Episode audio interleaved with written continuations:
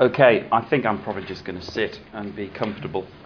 Um, my remarks are going to be divided into uh, divided into two uh, two parts.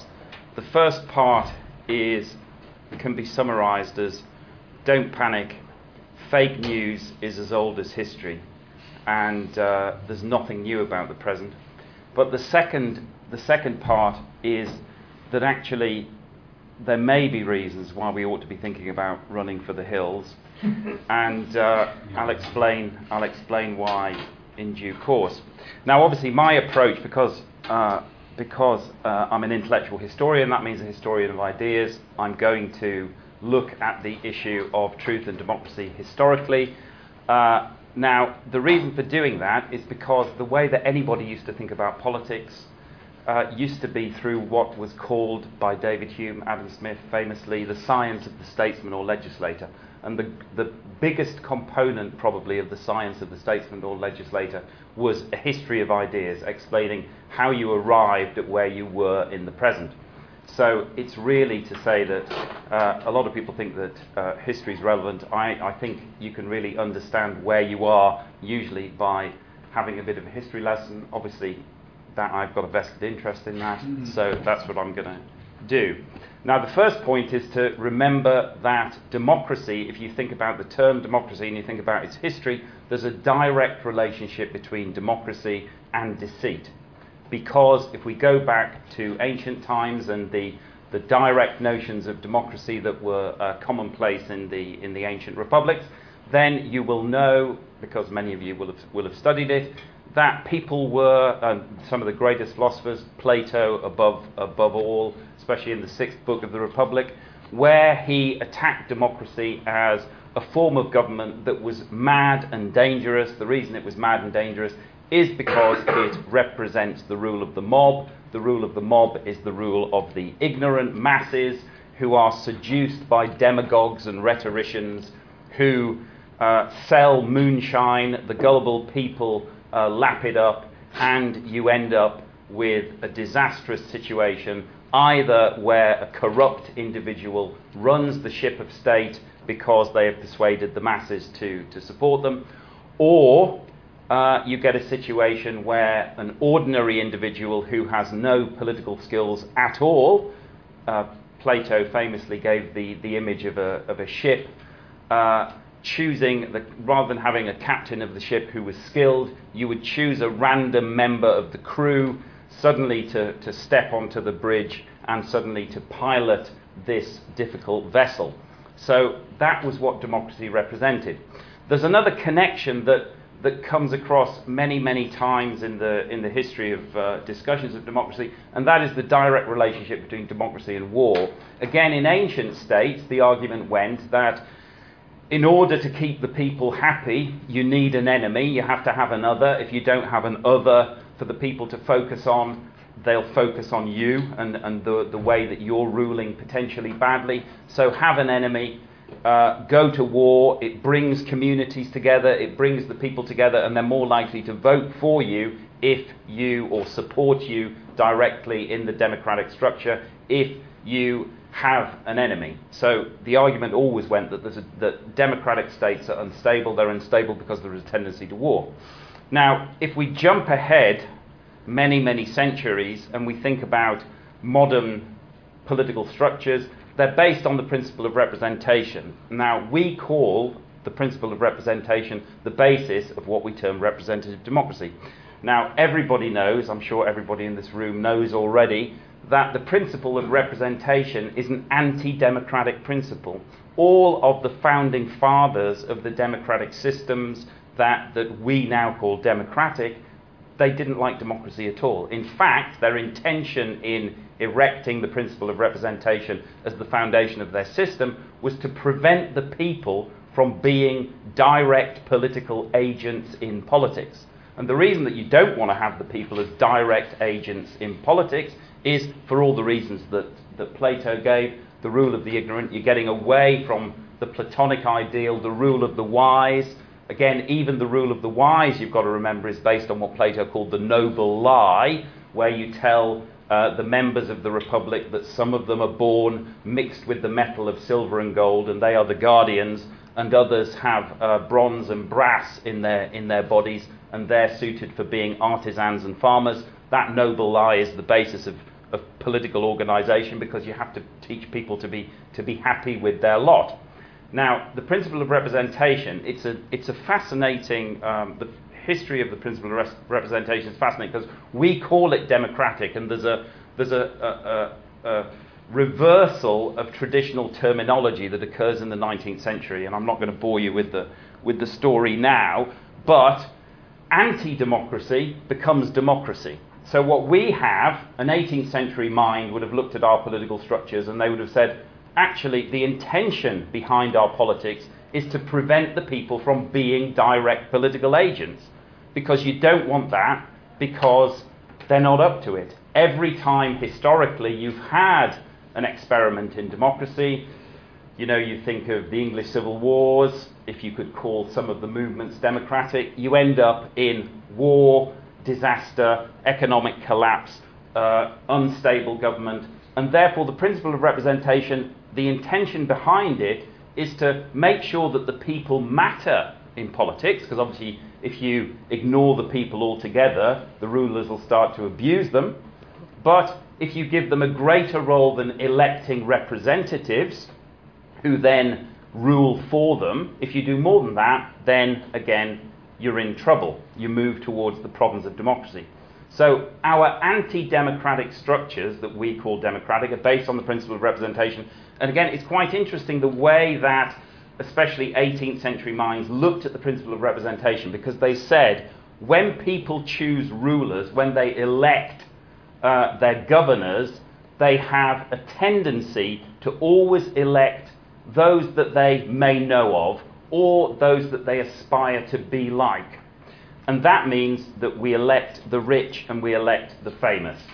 And that means that in the principle of election, you have a tendency to aristocracy. And the principle of representation itself is an aristocratic principle. I mean, again, the, uh, the philosophers who looked at this issue are absolutely explicit about it. They knew exactly what you end up with if you've got representation. And they didn't think that having an it's not necessarily an aristocracy passed on generation to generation. It's not based on a hereditary principle, but it's based on you need an elite to govern. Now, if you've got an elite and you've got a system of election, you can say that again with, say, somebody like Jean Jacques Rousseau in The Social Contract, who said it's deceit, it's based on a great big deceit. People believe that they are free under a representative system, but actually they're only free at the moment at which they cast their ballot. At any other time, they are not free, and that's why Rousseau uh, ridiculed the, the, uh, the British. He says it's the English. It, it's obviously it's after the, the Union, so it's it's the British because he said they think they're free, but actually they're only free once every seven years. That's when there was an election every seven years in the 18th century. So it's only at that point that people are really free. For the rest of the time, they're slaves. They're slaves to their political masters. Now, if you accept that the principle of representation is the basis of our, of our notion of democracy, no matter what its lineage, then again, it's very interesting in terms of what people were worried about once you have created this principle of representation. And in order to understand what we've ended up with, it's worth going back to David Hume. Obviously, we're in his tower, uh, he's relevant. And David Hume famously said in an essay of commerce that the world changed and politics changed completely when, as he put it, commerce became a reason of state. In other words, states begin to compete with each other economically for one another's markets. And as soon as they do that, Hume thought politics are transformed. One of the things you lose are the virtue based politics, the morality based politics associated with the old republics, where you might want a virtuous um, masculine citizenry to fight for the state. And the argument was you don't use mercenaries, you use citizens who are dedicated to the public good, they're willing to die for their state. The ideal of the Roman Republican farmer who also makes the laws and fights the wars. that is the, that's the ideal image. For Hume, that's lost. It's history once you've got the development of commercial societies competing with one another. And what Hume was really worried about was that politics and commerce become tied together. And once you've got that, different problems emerge.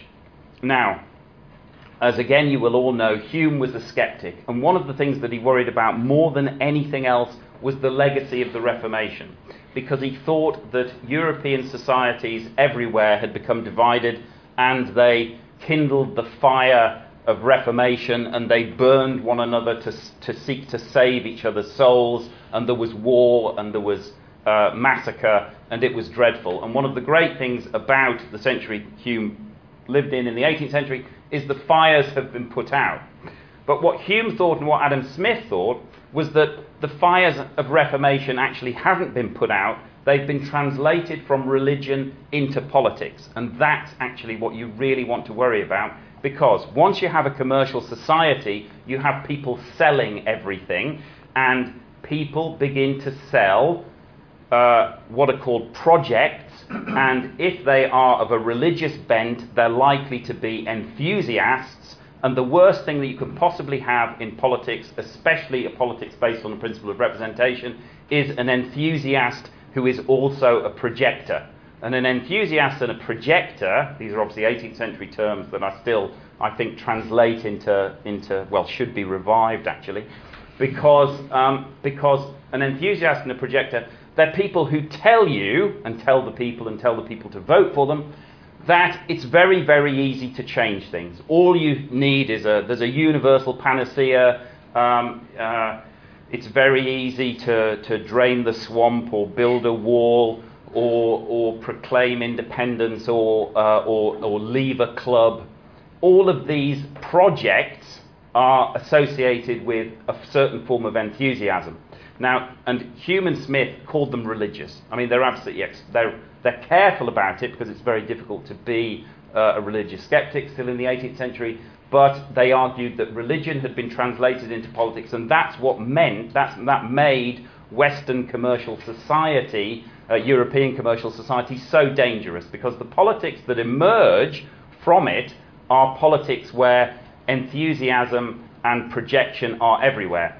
Now, the forms of enthusiasm and projection that they worried most about, and I think Adam Smith is actually clearer than David Hume on, on this point. Again, if we look at Book 4 of The Wealth of Nations, people think Adam Smith, think about the Adam Smith Institute, and Adam Smith is an advocate of free markets and things like that. Read his work is, uh, is all I can say. Smith hated or, and was very afraid of two groups in society. The first is um, the insidious, crafty animal, the politician. And Smith thought that politicians who sell themselves to merchants, and he called merchants uh, monopolizers who are mean and rapacious. And he thought the worst situation was where you allow business and politics to mix together. And once you do that, you've got a disaster because you prey, you, it means that the businessman will sell, will A, buy the politician and will sell the politician enthusiasm and a project that can then be sold on to the, to the people, and you result in dread, in the collapse of all values, and, um, and you lose a sense of the common good.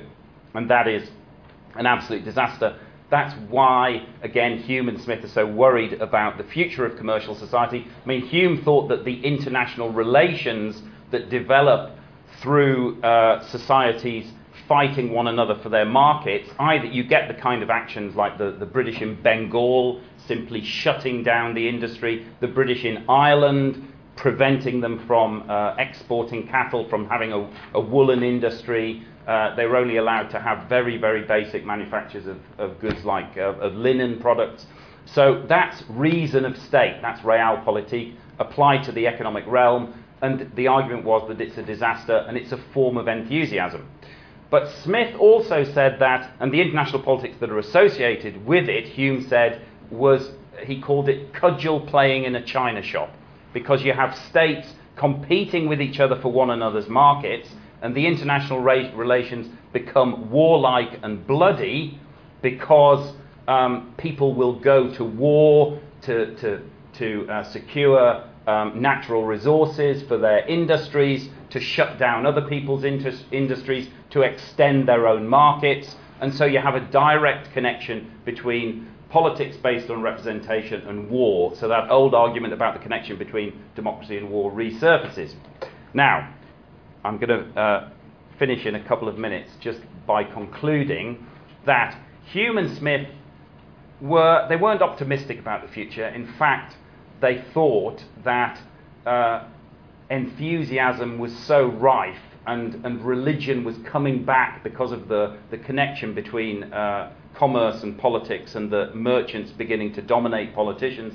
They were so worried that they thought that the future was likely to be bleak, and obviously they both uh, die before the, uh, the French Revolution, but the French Revolution confirms every prejudice of the 18th century mind with regard to uh, de- democracy and representation. Because obviously, what you get is everybody says, let's create an ideal community, we'll all get on extremely well, and then, and we're all cosmopolitans, we love everybody, we, we uh, legislate that we are never going to enter into a war except a defensive war, and then they uh, create a, a, Republican empire across Europe.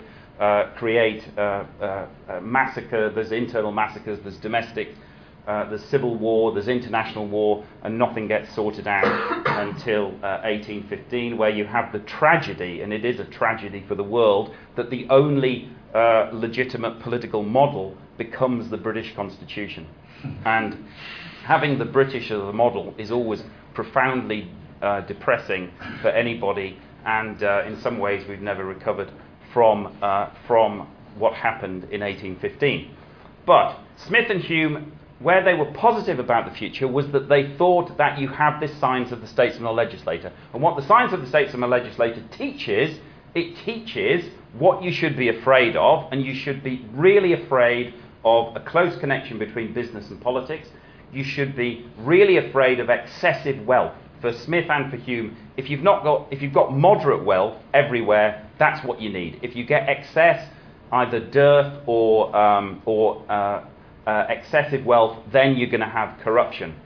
But the science of the statesman or legislator, the aspiration was to teach the professions their duties. And in universities, the idea was the science of the statesman or legislator, which was the basis of the moral philosophy curriculum in this university, uh, famously, especially, it taught people their duties. You went in from different professions, you came out knowing your duties, and you had a really clear idea of the public good, of the res publica, of what was good for everybody, and you were dedicated to that.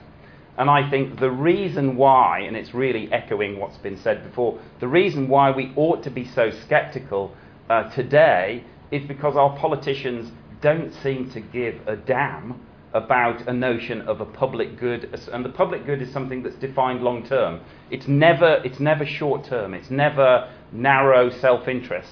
The fact that politicians and civil servants can move from uh, their, their roles in government straight into lobby firms or giving speeches uh, paid hundreds of thousands of pounds uh, straight onto the boards of companies that where they were responsible for regulating these companies only months before. I think that uh, were Smith and Hume alive today, they would be screaming that the science of the legislator, which used to teach the duties and the notion of a, co- of a common good, has been lost. Thank you very much.